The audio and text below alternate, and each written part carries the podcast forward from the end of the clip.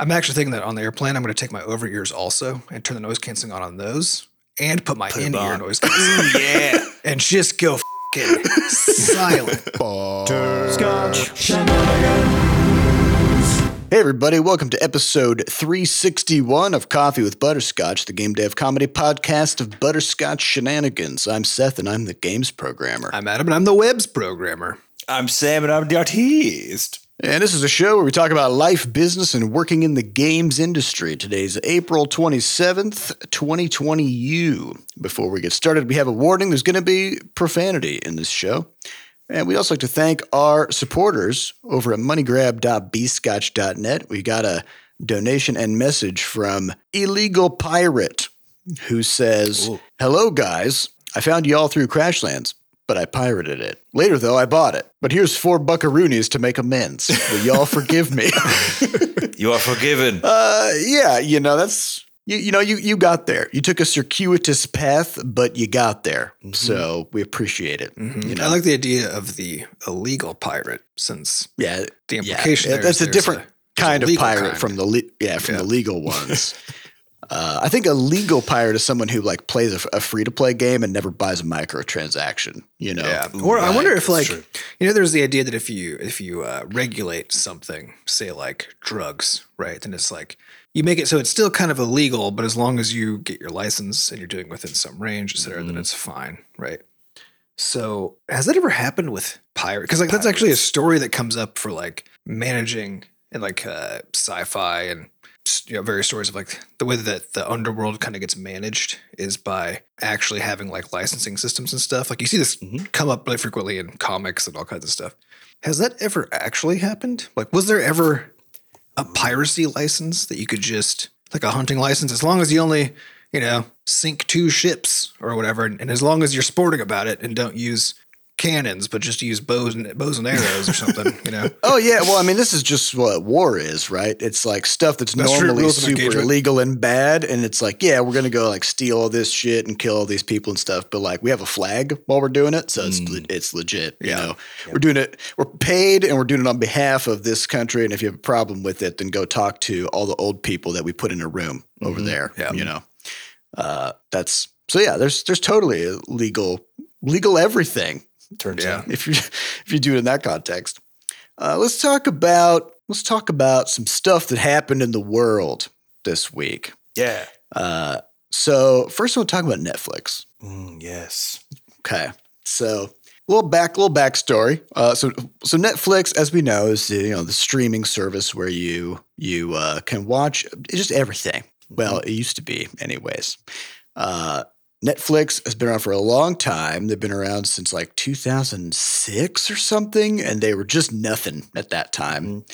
And everybody thought it was kind of a joke because they would mail DVDs to your house because internet connection speeds weren't good enough to stream. Right, so like It YouTube was, yes, like YouTube was just kind of appearing at that time, and so the idea Everything was at 480p on YouTube. yeah, Ooh, video yeah. quality was garbage, Yeah, and so the I recently idea of- saw one of those like old, old ass YouTube meme videos, you know, that I saw like when YouTube first came out.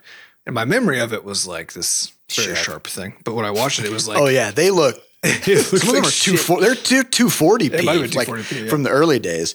Yeah. So um, the idea of trying to watch a, a movie or a TV show uh, on a on an online streaming platform was just this like laughably bad idea. You know, at that time.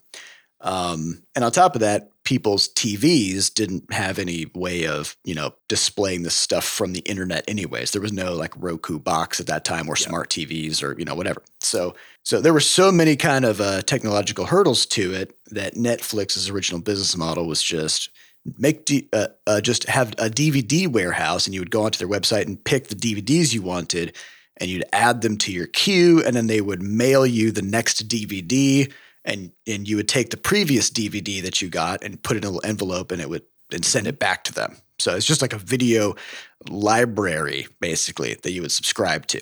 Um, and over time, then they added their streaming service by I think around like 2000, uh, maybe like 2009 or something like that. So it, it took a few years for them to get the web streaming stuff off the ground. Um, and throughout the course of this like DVD thing plus the web streaming thing, they just absolutely annihilated Blockbuster Video, which was like the the big uh, video rental service, um, at least in the U.S. I don't know. I don't know if Blockbuster was international, but um, and the kind of the the lesson at the time was the idea that like Blockbuster had this incoming you know threat from Netflix and just kind of laughed it off and didn't change anything about their business model, Mhm. and they just got absolutely wrecked. Right? People stopped going to video stores; they just subscribed to Netflix. Um, and on top of that, the content streaming stuff was difficult enough to pull off in terms of making it so that the streaming was uh, cheap to maintain for your servers, that it was affordable for people, you know, whatever. That Netflix was just the only game in town for for a long time. Mhm. So if you wanted to watch stuff online, you just got Netflix. They had such a head start, and also their whole business strategy was all around like, how do we hire all of the smartest, most intense people and Mhm. work, and then work their work, work them to the bone because that is also part of what the their process was. Uh, but everybody else at trying to catch up since then hasn't done the same amount of just like going all in, you know, and like truly investing aggressively in the whole thing. And so they managed to, even when some big entities started to try to play catch up, just none of them threw what was required at the problem. And so Netflix had this huge head start by literal years, but then a much bigger head start by human, uh, human Just human Just capital. expertise. knowledge, expertise Yeah, years, yeah. you know? And uh, nobody could catch up until, well, the past couple of years, basically. Yeah, so nobody could catch up. And on top of that, um, Netflix kind of it started as a movie thing. Like you wouldn't go to Blockbuster and like rent a TV show. Like that wasn't really a thing that that you did. It was always about movies. Um, and once you had things like Breaking Bad coming to Netflix and The Walking Dead and some of these shows that at the time were, you know, a really big cultural phenomenon and a big deal, you know, more and more people got Netflix. So Netflix was kind of in this uh, growth model where they just kept gaining subscribers continuously. Just every single month, they had more subscribers and they had more money than they knew what to do with.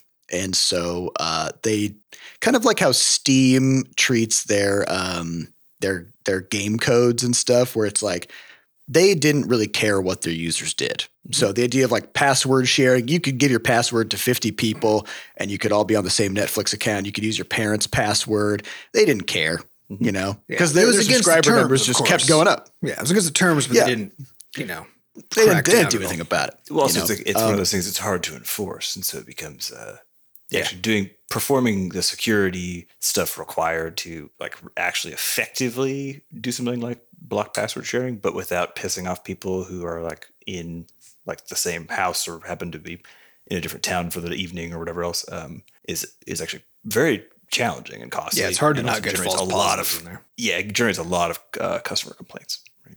Yeah, um, and so the only kind of like really rocky thing that happened with Netflix was in, um, I want to say like 2010 or 11 when they decided to split their service, where they broke the DVD and streaming aspects of the service into two parts, Oh, I forgot. and and their stock price collapsed at that time because everybody panicked because everybody was like, "This is a terrible move."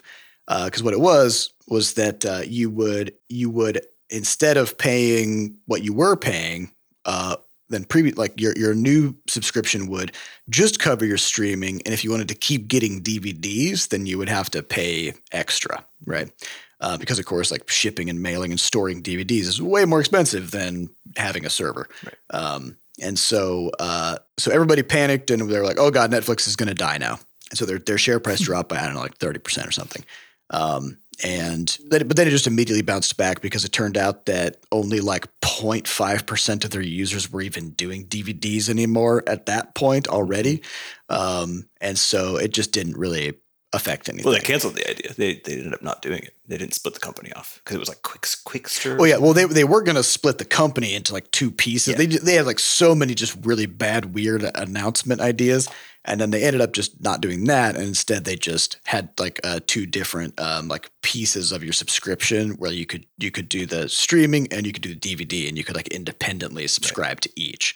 Um, but that was like a big deal, and everybody thought it was going to, you know, collapse. But it still turned out to be the case that like, uh, if you wanted to watch the stuff on, if you wanted to watch stuff online, you're going to get Netflix Mhm. because again, like, what no matter what they did, it didn't matter. Um, so as of the past few years, you started to see this huge amount of fragmentation in uh, video streaming. So it's like you got Amazon Prime Video, you got Peacock and Disney Plus and HBO Max and you know uh, Apple TV Mhm. or Apple TV Plus, Yeah, there's a plus on it. whatever. Everything has to have a plus on it. That's a rule. Um, yeah, and because it used to be the case that all these other companies they were making content and then they would license it to Netflix, Mhm. right? And then Netflix would have you know whatever The Office and all this other stuff on there. And so all all as part of all these streaming services uh, coming into existence, they're also pulling their stuff off of Netflix, right? So Correct. Netflix is sort of gaining competition and also losing Quality content. quality Yeah. content um, at the same time, right? And so it was only a matter of time before kind of the the jig is up, Mhm. right? Because no nobody's going to subscribe to 20 different streaming services at the same time, uh, and the new kind of behavior for for uh, customers is you see a show that you're interested in, you go subscribe to that service for that month, Mhm. and then you watch the show, and then you unsubscribe, right?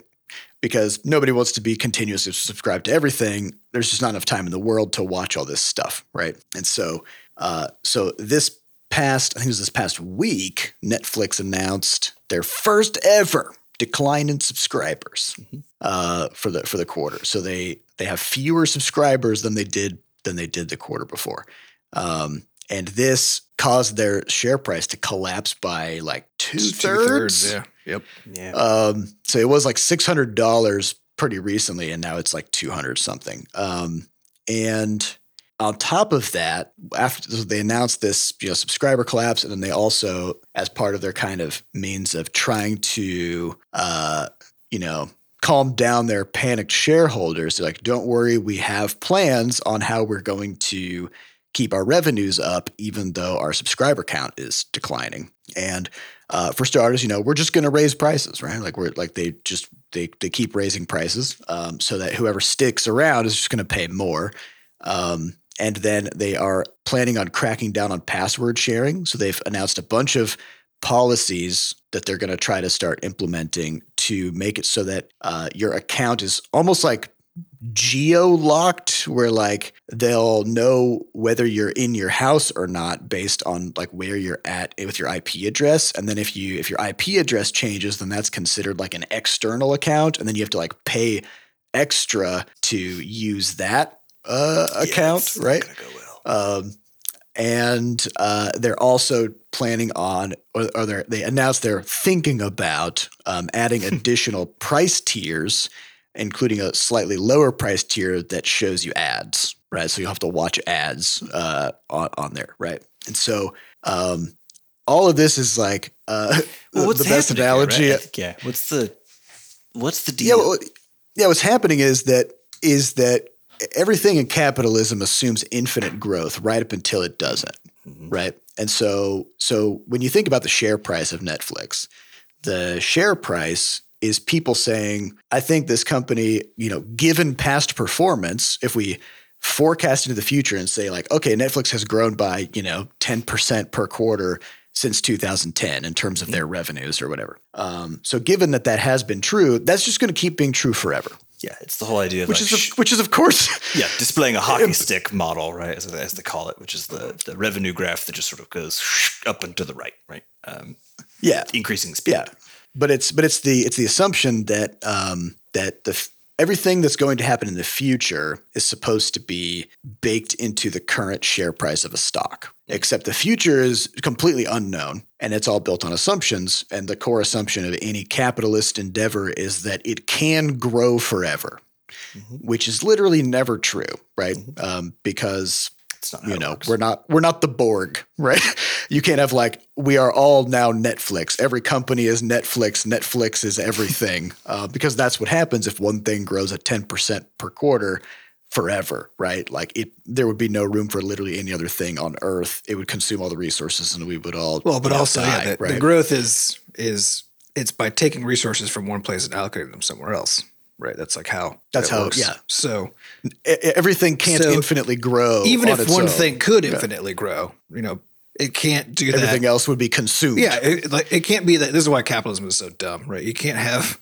you can't have a hundred companies that are all like, yes, we're all going to grow just indefinitely, bigger and bigger and bigger. It's like, cause where where is everything coming Yeah. from to make that yeah. happen? So then this collapse in share price is basically like suddenly the future is different now. The assumption of infinite permanent growth is no longer there, and the share price collapses. Right.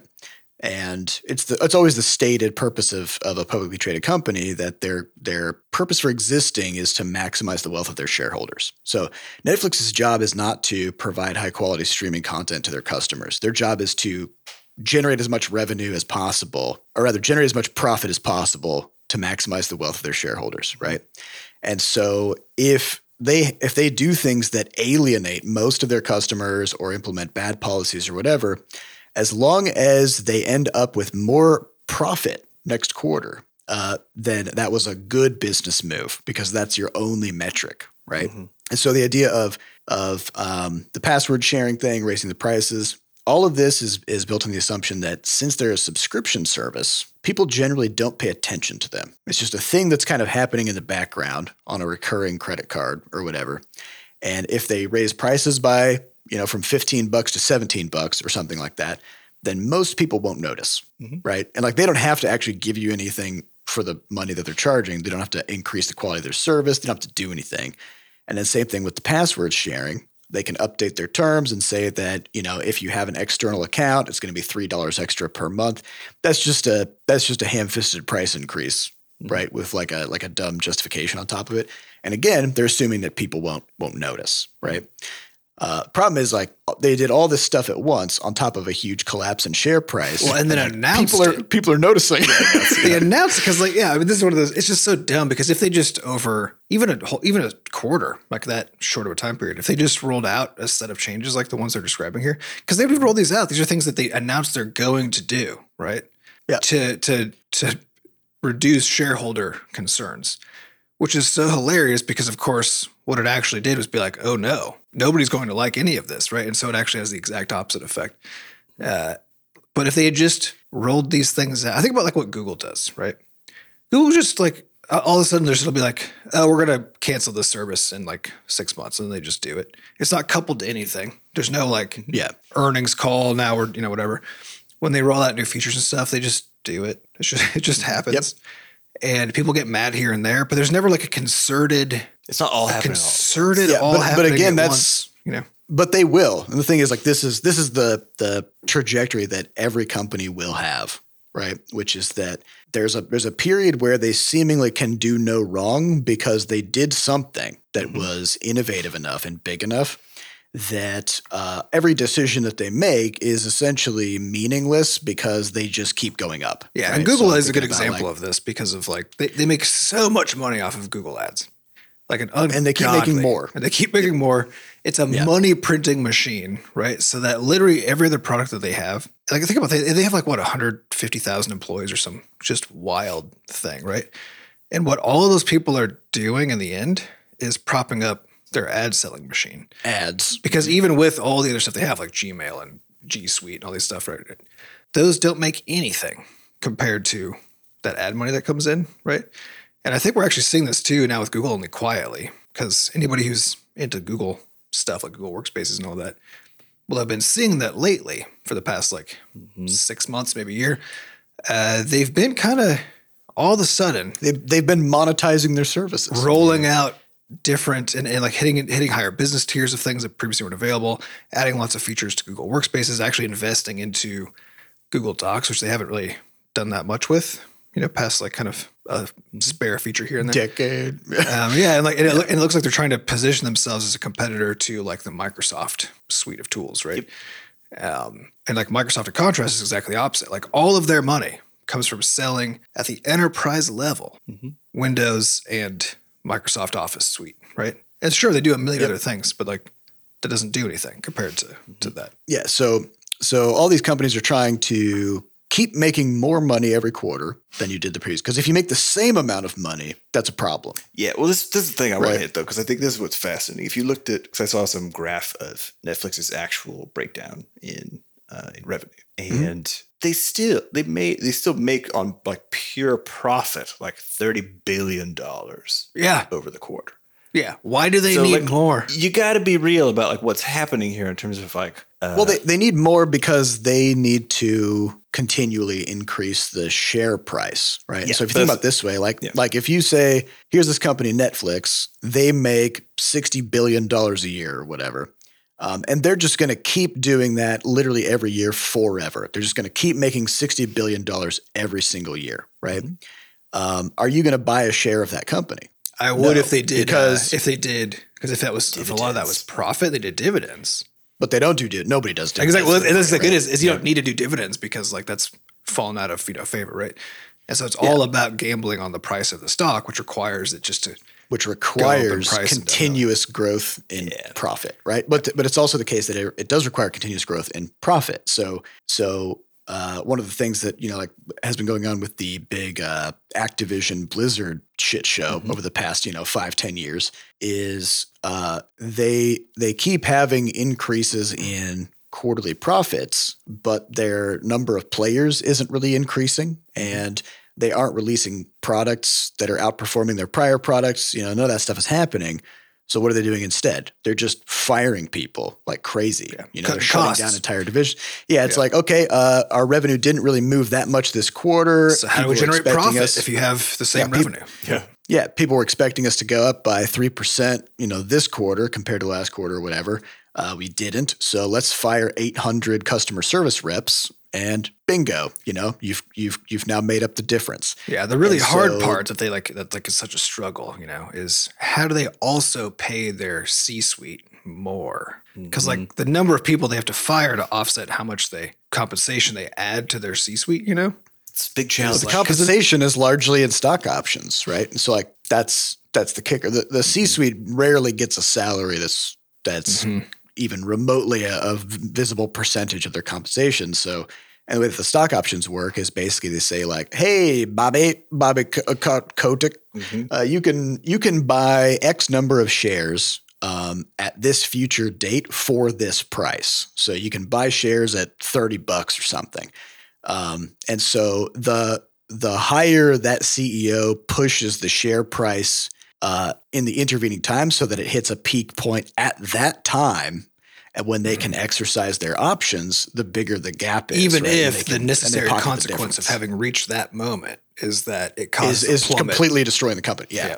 Because the CEO doesn't have, they, no, they don't need to maximize the long term value of the share. They just need to maximize it to the point where they can exercise their stock options and pocket, you know, $200 million or, or whatever. Right. It's really not So- challenging to see, uh, you know, once you once you've done game design for a while, right? the incentives how- are clearly pointing towards specific outcomes. Yeah, like it's, it's really and it's it's unfortunate, right? Because it's like uh, you know you end up with you end up with a lot of these just there, it ends up being just very bizarre, frankly, when you look at it on the face of it, where you're like, okay, so yeah, Netflix still made you know these tens of billions of dollars in profit. Um, everyone loses their mind. Netflix starts clamping down, uh, you know, doing a bunch of things that just are going to annoy everybody. Um, they canceled a bunch of shows, which can't be good in the long run, really, when you get down to it.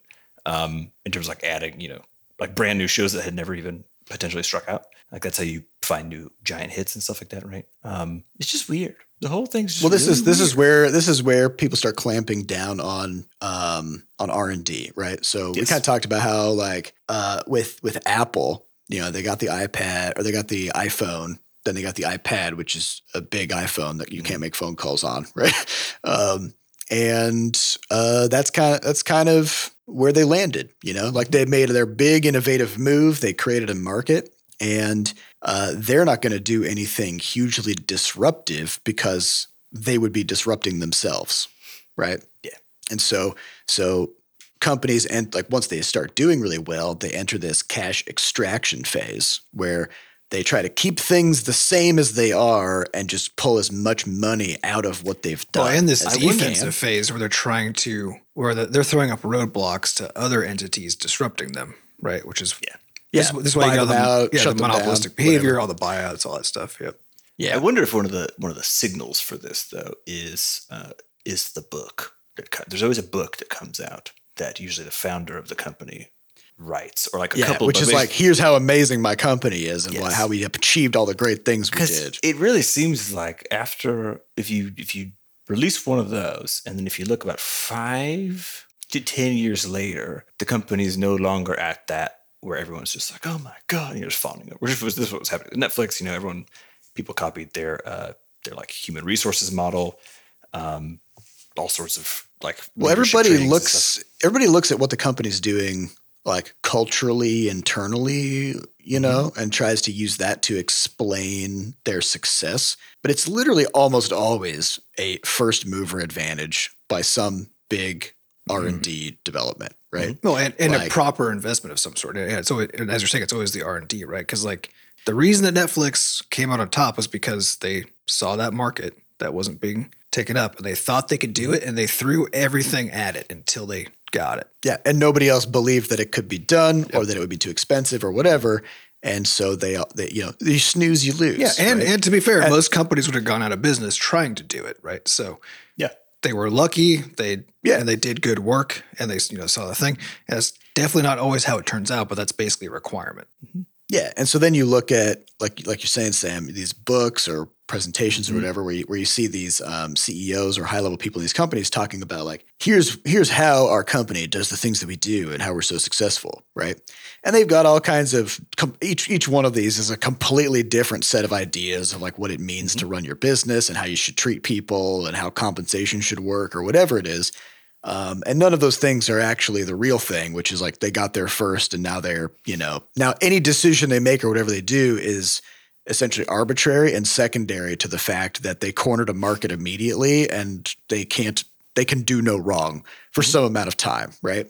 And then at a certain point, they can, they can do wrong because they have competitors and, uh, and it didn't really matter in the end that they had this like really magic special formula that, that they thought they were using to manage their company uh, because the competition, you know, the market changes, and if you don't change, then you're you're done, right? Uh, Yeah, if you don't so disrupt it's really yourself, somebody else is going to. yeah. Uh, which yeah, which does mean you know, which means taking those gambles on things that might quote cannibalize your existing market, right? Um, very hard to do which is always yeah, it's hard to do. So, anyways, very interesting. Uh, I'm happy to report that I do not own any Netflix stock because that wouldn't have been great. Um, but it's been it's been interesting to to watch the saga. Uh, yeah, but if you like to buy stocks low, you know those are some low stocks right now. That's not to say it's I a good wouldn't investment. necessarily buy this one though. No. Yeah, I don't know what's going to happen. I don't-. I don't know what their long term plan is other than panic and jack up prices, um, which isn't a very inspiring growth plan. um, yeah. Uh, so I just want to talk about the movie Everything Everywhere All at Once. yeah Uh, so, no no spoilers. I, I'll, I'll just say, I think just briefly, because I want once Adam uh, sees it, then I think we could probably actually discuss it a bit. But I think until then, simply they nailed it, and you should go see it. Very firm. It's a very firm directive, actually, too, because it's one of the. It's an incredible piece of Go media. see it. Yeah, it gets in your bones in a great way, and it's very. It it has a positive and sort of uplifting feeling to it uh, at the end, which I think is you know just useful, frankly, about now. So go see it. It. Yeah, I had I had an interesting experience afterwards where I was talking with. Uh, so I went and saw it with uh, with the dads, and we were all talking about it afterwards. And it was kind of one of those like, what do you think was like the big, you know, Yeah, what was the, that the about? mess, the message, or like the big metaphor or takeaway? Um, and each of us had sort of like three or four things that we thought that were like the salient points of the film, but each of us had completely different ones. hmm Like we all took something totally differently away from it. It's a And mirror. I feel like yeah, I feel like this is like the the Rorschach ink blot of movies, you know, Mm-hmm. where like whatever your whatever your life experiences are or whatever you're kind of like going through or have gone through or, you know, um, you will see that In in, this film. Uh, and it'll make you think about it. It's it's wild how they did it. So, uh, so yeah, definitely check it out. It's everything everywhere all at once. I think it's just in theaters. Yep. right now. Yep. So, uh, uh, and then also before we get to questions, uh, Adam has a product to plug. This isn't a sponsor. This is just something Adam's yeah. excited about. so I I love noise canceling headphones. There's being able just to shut out the world. You know, it's just the best. It's just the best. Problem is, is that the good ones are your over ear, you know, giant and things. Which even when they're at their most comfortable, like if you're wearing glasses and just wearing those things all day, even when you're not wearing glasses, it's just like it just kind of touches your ears and like after after a a while, thing on your find it very head, comfortable. you know? Yeah, it's just horrible. So, so for our earlier days at B Scotch, I would wear. I got some nice Bose noise canceling headphones. We all got had them, um, and I would just wear them all the time. And then just at the end of every day, like my ears would kind of hurt, you know. And uh, but whatever, it was just like the price of having a nice little silent space. Um, Mhm. And then more recently, as I've been working from home, so I can control my environment a little bit better. Then I've tried various just in ear, so I don't have to deal with the the whole apparatus. You know? Just The just- overhead? just some earbuds, the overhead and uh, and I've tried various kinds of because they, they they do have noise canceling earbuds, right? But uh, there when I first started my search for them, there there weren't very many models. It's become like more and more common over the past probably like year and a half in particular. Um, and I've tried a few, like trying to try to find some various cheap ones, you know, like and they do okay, uh, but nothing compared to your over ear, like your Bose, you know, top of the line deals. So I don't know. It was like a, it was like, like a year and a half ago. Um, I was on a, I was on yet another search on the internet for like Your annual good rounds. noise canceling earbuds, and there was an announcement that Bose had put up where they were like, "We're taking our our technology, we're putting it into a wireless earbud," and I was like, "Fuck yes, this is what this is what I've been wanting," you know. And then they had an announcement date for like 2020, and then that all. It's, Oh, then, no. Then it basically took fucking forever, and they finally they finally came out. I think I think six months ago, maybe maybe something like that. And uh, by that time, the field had gotten really competitive, actually, because like Yeah. Apple AirPods do some noise canceling. Uh, Sony's got like everybody's got some noise canceling earbuds now, but they still came out swinging, and every review everywhere was like, "You cannot beat these for noise canceling." Mm. However, along basically every other dimension, you can beat them, including price, like the software that you use, how good they are connecting to stuff, like aesthetics, and blah blah blah. Right, right. Uh, so like those reviews came out, and I was like, ah, fuck. Right, what, what?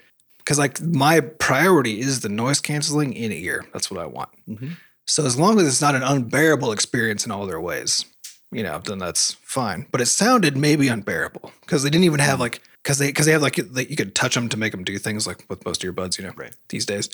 Uh, but one of the things that that didn't include was volume for some fucking reason, right? So like, the one thing that you probably but they but they had yeah they had some other feature that was like like like the right bud did this one thing that who the fuck even needs that, you know? But the one that everybody does need that. So it was like stuff like that, just weird design choices. Uh, so I'm about to go on a trip this weekend for a wedding. And I was thinking about being on the airplane again, and I was like, oh, I need to pack my giant ass, you know, over ear noise canceling earphones. And I was like, wait a second, I should just bite the bullet and just like whatever's out there right now that is the best thing for in ear noise canceling earbuds, just like get them and try them. Did my search again, and then it was still like nobody can beat the Bose in ear noise canceling, supposedly. And I was like, that is the thing. That's my priority. That's what I want. So I'll just get them, just get them, and you know, get them and try it. And uh, and they've improved some of their software, and so that some of those other stupid decisions are improved. So I finally got them. I plugged them in, and I was like, and it was just, it was, it was like putting on the uh, over ears for the first time. Like when I first did that, where I was like, the fuck, Just you know? magic. just magic, Yeah. just everything goes quiet, you know? And so I was like, I would like go to the bathroom and turn the bathroom fan on. So it's just like that loud rumble, you know? And then it just goes down to like barely anything, you know? Or like washing dishes. Yeah. And it looks like, it, it sounds like the water is trickling when it's like coming out full blast, you know, kind of, kind of stuff You just barely hear it. just barely hear it. And it was like, and I was like, oh, and I started to listen to music because, and so I haven't been doing noise canceling for quite some time, really, because it's just too uncomfortable to wear the good you know, mm. headphones. So I've just been wearing earbuds, and so I'd forgotten how different and how much better just music and like game sounds, like anything, how much better that shit sounds when you're canceling everything else out. You know, Yeah. when you don't have random other sounds mixed in. yeah, I know. So I was listening. There's some because like I tend to listen just to music on repeat. So I've uh, like my Dar- Danny Baranowski soundtrack stuff, you know, that like I listen to on programming and all that. Um, and lots of other, just like, you know, my random mixes on the, the streaming services I use. And so, like, I plugged one in while I was doing some chores and I was listening to this song that I've heard, I don't know, a thousand times, like so many times. And there are all these little components to it that I didn't even know were there, you know, mm-hmm. that all of a sudden I was like Yep. hearing and it sounded fucking great. And uh, and the, it was it was a funny thing because it, was- it was like I had a little bit of an emotional response to it actually, to, like, to the mm-hmm. improvement in the quality of of my like hearing life, you know, mm-hmm. and uh, and so it was just so it was just a phenomenal thing. I was like, oh fuck yes, and I'm I'm actually thinking that on the airplane I'm going to take my over ears also and turn the noise canceling on on those and put my in ear noise canceling yeah. and just go fucking silent. It's going to be. I'm very excited about it. It's going to be just so good Double noise canceling. completely noise canceled. Uh, but yeah, so long story short, um, these things are very expensive, and there's like when you're in that noise canceling tier, whether it's for over ear, because over ears are expensive at that tier too. Yeah. They're all Um, expensive once you get. But but they're actually similar. Like the the over ear Boses are like 300 bucks or something like that for like the the 400s and the, and the newest ones are the 700s, which I get like Bose is always consistently best in class for noise canceling. They do have competitors when it comes to actual like audio, supposedly according to audiophiles. I can't. I I'm just like, oh, this is magic. I can't. I won't be able to tell the difference. I don't think. Sure. Um, so they're expensive, but if like if noise canceling is important to you, um, and you don't like over ear, it's it's hard to beat these things. And they have they they've got some annoyances definitely, and like keys. But the noise canceling. But the noise canceling is so good that I think, at least for me, all the other annoyances are just like, okay, that's fine. And they actually they are like they're they're bulkier, which is one of the complaints too that people have. Uh, but they don't feel like it once they're in because they have nice uh, like the little wingtip, you know, things that so they don't fall out and stuff. Uh, which is better than all my other earbuds that are not noise canceling, but that just like sit in there, you know. But they always feel like they're about to fall out, and so so these ones don't. Um, So they nailed it. so they nailed it. They did So- not. They well, did they not they whiff. whiffed. They whiffed a lot of stuff, but they nailed the things that matter the most to me, which are: is it comfortable to wear for a long time, and does it cancel the shit out of noise? Yep. And it does those two things. So, anyway, if that's the kind of stuff you're into, and you're willing to spend that kind of money on that kind of a thing, to me, it was like such a significant quality of life improvement uh, for keeping something that you're wearing, you know, eight Literally a all day, day, least, yeah. if not all day. So, like, Yeah. you know, in terms of uh, dollars per hour, Actually, I did. I did exactly that math. thing. Yep, I did exactly that math because I was like, like, it's going to be pennies. yeah, it's like Per in a, hour. in a year, it's going to come down to being like, if you, yeah, if you do it as like an hourly rate, it's going to come down to nothing basically. Um, and uh, yeah, it's it's it's like always a combination of like what can you afford to do, and then what are you willing to do, right? Since those are part of the same one. And for for me in the past, like they're so expensive, I was like, it has to be perfect, otherwise, like it's going to feel like a waste, you know. yeah. But then I was just like, I'm gonna, I'm gonna risk it and see because I guess you can always return them if I don't like it, right? But I was like, no, the thing that it does well just fucking nails it. But yeah, especially if you got sound sensitivity stuff like uh, any where you just like if you just hate noise. Like for me, noises make me enraged. So that's the other thing too is it generally just improves my just my entire quality of life and well being. Um, that's Hell yeah. Worth Worth, it. Hell yeah. All right. We got time for one question, somewhat brief. Are you guys ready? I'm ready. not ready All for right, brevity, uh, but I'm ready for the question. These questions questions come from podcast.bscotch.net. The highest upvoted question comes from Ronan Game Dev, who says, Anytime a podcast question asks you bros what you would work on given some kind of infinite resource scenario. Seth always mentions moving to 3D. If Crashlands 2 sells 10 million copies, or whatever would create this scenario, do you still feel like you would switch to 3D? And how will all the time spent on the game changer affect this decision? Hmm. So I'd say actually, maybe not To which? anymore to uh, not moving the to 3D. the move to 3D. One of the big reasons for the 3D thing was um, trying to offload a lot of the work uh, that I was previously doing in code and stuff to animate and implement art assets.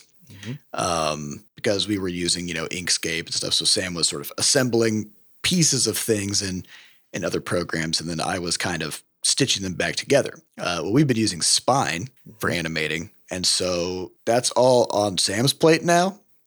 And then with with the game changer, it's going even further, where we're getting more and more aspects of animation moved into that so that Sam can add the things to to the game project, add these sprites to the game project and just tell them how to animate. And I, you know, I'm not really involved. Mhm. Um, so the the reason that we would move to 3D then is there's still a few extra things like um, being able to make you know these sort of beautiful scenes with like a- ambient lighting, you know all the all the cool lighting effects that you get in 3D, Yeah. um, and also Seeing just- into the distance, I think, is like the number one. yeah Uh, having having a camera that can go around stuff is Yeah. what it comes down to, right? Where Yeah. like- so to me, it's like given infinite resources in terms of time. Well, it's all about time, Mm-hmm. right? Like, um, I would love to to use Unreal Engine Mhm. to make something. Yeah.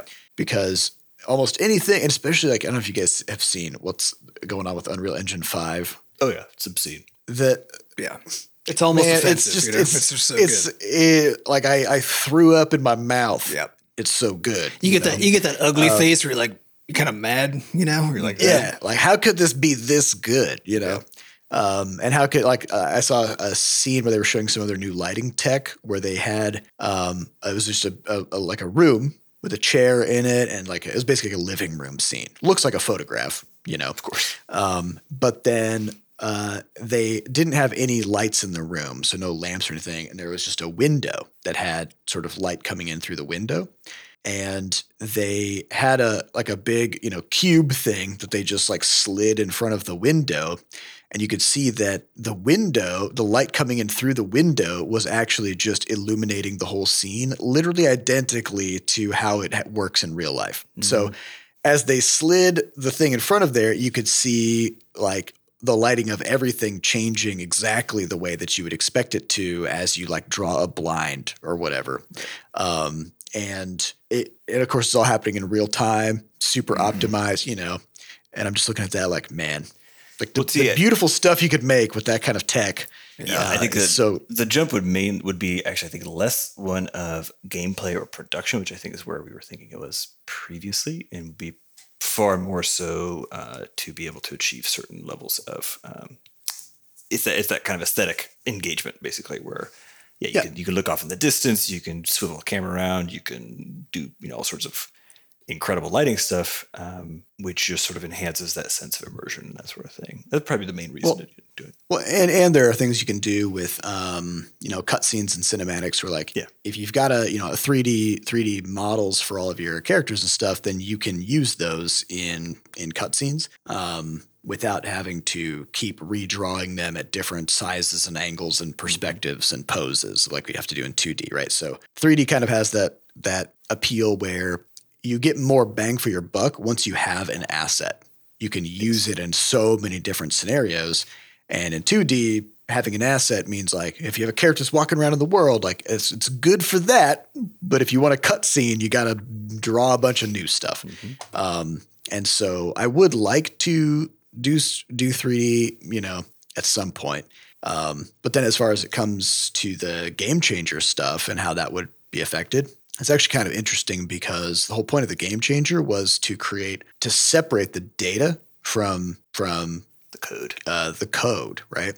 And so we were kind of laughing about how once we get everything from Crashlands 2 into the game changer, then in theory, you could actually take that file that includes all the game data and load that up in Unity or Unreal or whatever. And you would have to, you know, rebuild all your game logic, Yeah, the code. Yeah. yeah. The systems would have to be present for it to work. but but all of the data is is there, right? Yeah, the data's and portable. So, so yeah, so it makes the data super portable, which is um, really interesting, right? Uh, and that you know that's not to speak of like all of the web tech that we have in GameMaker and all of the like UI tooling and the the UI for actually using the game changer is in GameMaker. Like all that stuff is in there. I mean, we have we have a decade of tech that we've built uh, in GameMaker. So like the reason we would need sort of infinite time is it would take us a really long time just to get back up to you know Well, yeah, it's being not just to do all that right, stuff. It's not just the the decade of tech that we because because always remembering that part of the investment is the process along the way because because taking something we've learned how to do, say like uh, the game changer or the UI for it or whatever, and rebuilding that somewhere else infinitely easier because we've already solved so many of the problems related to the design. Because people people treat doing the work as if like oh the hard part is like the programming or the building it or whatever. No, like that's the work that happens to get there, but the hard part is the design and realizing that this that the design didn't match reality and then going back, redesigning and then reworking, right? The like the work is a consequence of the design. And so much of the rework is a consequence of just R&D. It's learning what mm-hmm. is and isn't going to work. So when you get to the other side of that, then recreating that is infinitely easier. The thing we won't be able to do though is take everything that we've learned about making games from a technical standpoint and go into 3D and then just be like transfer that, right? Yeah. Because everything about how Seth would have to tackle the programming would be fundamentally different. The way that Sam would approach how to do and make the mm-hmm. art completely, absolutely fundamentally different. What it means to have a good feeling like interaction between like the player character in the world and all that kind of stuff. All of that is so fundamentally different that yeah, we're gonna spend a lot of time like rebuilding tech, definitely. But the vast majority of the cost is gonna be basically in like game jam style, trying to figure out how the fuck to make games that Just how do you good. do just how do you do stuff? stuff, Yeah. you know? Yeah. No, that's not that's not to mention, you know, we have an entire deployment pipeline that uses Game Maker, and like we Mhm. would have to re we have to rebuild our understanding of how to talk to the game engine and the IDE to get our patches out, and you know, just some of that. Yeah, and some of that because like anything related to like the the dramatic change in the tech, we don't get to just say, oh, we can just take this wholesale and be done with it, right? Like borrow the idea, just rebuild it. Because when it comes to like making builds of something like like for Unreal games uh, or really any games in the 3D space, the asset size is so fucking enormous that you can't use like because we're we're we're getting by with like resources that are a lot more available like tools and techniques and stuff that are that work really well at a smaller scale because that's sufficient for just most things. And so there's tons of resources there tons of tools that we can take off the shelf that we've built ourselves. But the moment we get to that space where all of a sudden like we've got gigabytes and gigabytes and gigabytes of stuff to deal with you know uh, like we can't even we can't even use our fundamental tech stack anymore. Like the whole thing has to change. Yeah, Yeah, everything's different. Yeah, it would be Yeah. it would be a huge like R and D just like just adventure along Be a big jump. every dimension. And the easiest part, honestly, would be rebuilding the game changer and rebuilding the web tech.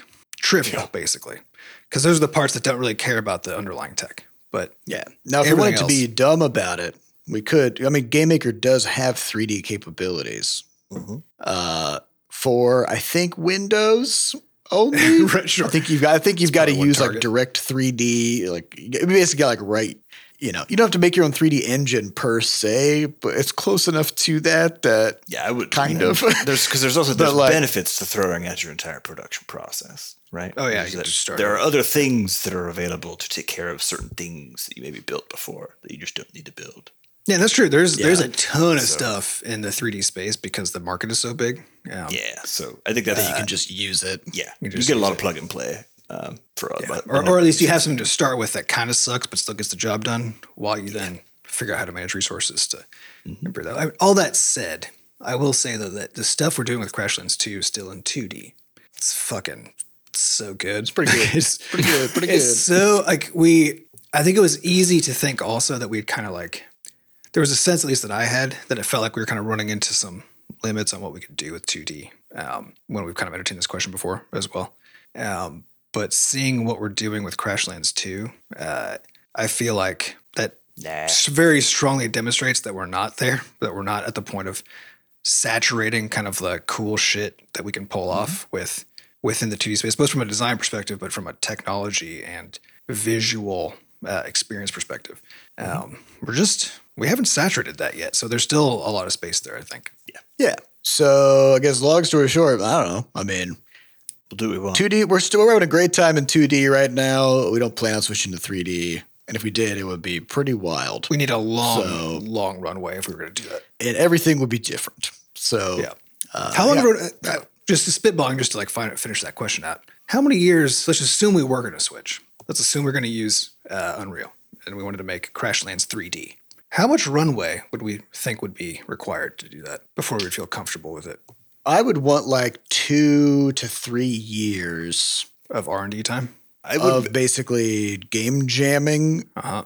and figuring out how to do all the things that we want to do Yep. And then before building it. right. Yeah, I'd make a, well, I just make a the smaller game. game. or two, and I mean, I'd make a Yeah. That's, yeah, that's what I consider Yeah. R and D, right? Where it's like like, you may Yeah. make a bunch of smaller games where each one is intended to, you know, force you to solve a certain problem that you know you're going to have in the in the big game, Mhm. right? Whether it's like first game would probably be just like how do you make the game and then deploy it, you know, and then it's like all right, localization and then web tech and you know uh, the list goes on. Uh, multiple form factors, control schemes. Yeah, because I was Yeah. I was thinking something on the order of of like a five. We would need a minimum five year runway before I'd feel comfortable making a switch to that significant for like the whole everything that we're doing. I think so, yeah, because we would something like need that. you know, we need some amount of time to learn it, and then it's the explore exploit thing, right? Like we need some time to figure it out, and then And then we we got time and then we actually start to gamble on yeah, what to be able to do and then be able to gamble on launches because any one of those Mm-hmm. isn't guaranteed to do anything. yeah. Which I mean, five years isn't that. It's not no, it's not that bad. It's just Yeah, we're just gotta get that runway. it would be a pretty yeah, it'd be pretty wild. It'd be a pretty long runway. Yeah. Uh, all right, well, that's all the time we have for this week. Uh, we'd like to thank our producers, Fat Bard and Jen Coster, for putting the podcast together, and thanks to our community moderators who keep our Discord running. To get more involved in the Butterscotch community, just go to podcast.bscotch.net where we have links to the Discord, a way for you to donate, and links to the archives. Thank you all for listening, and we'll see you next week. goodbye.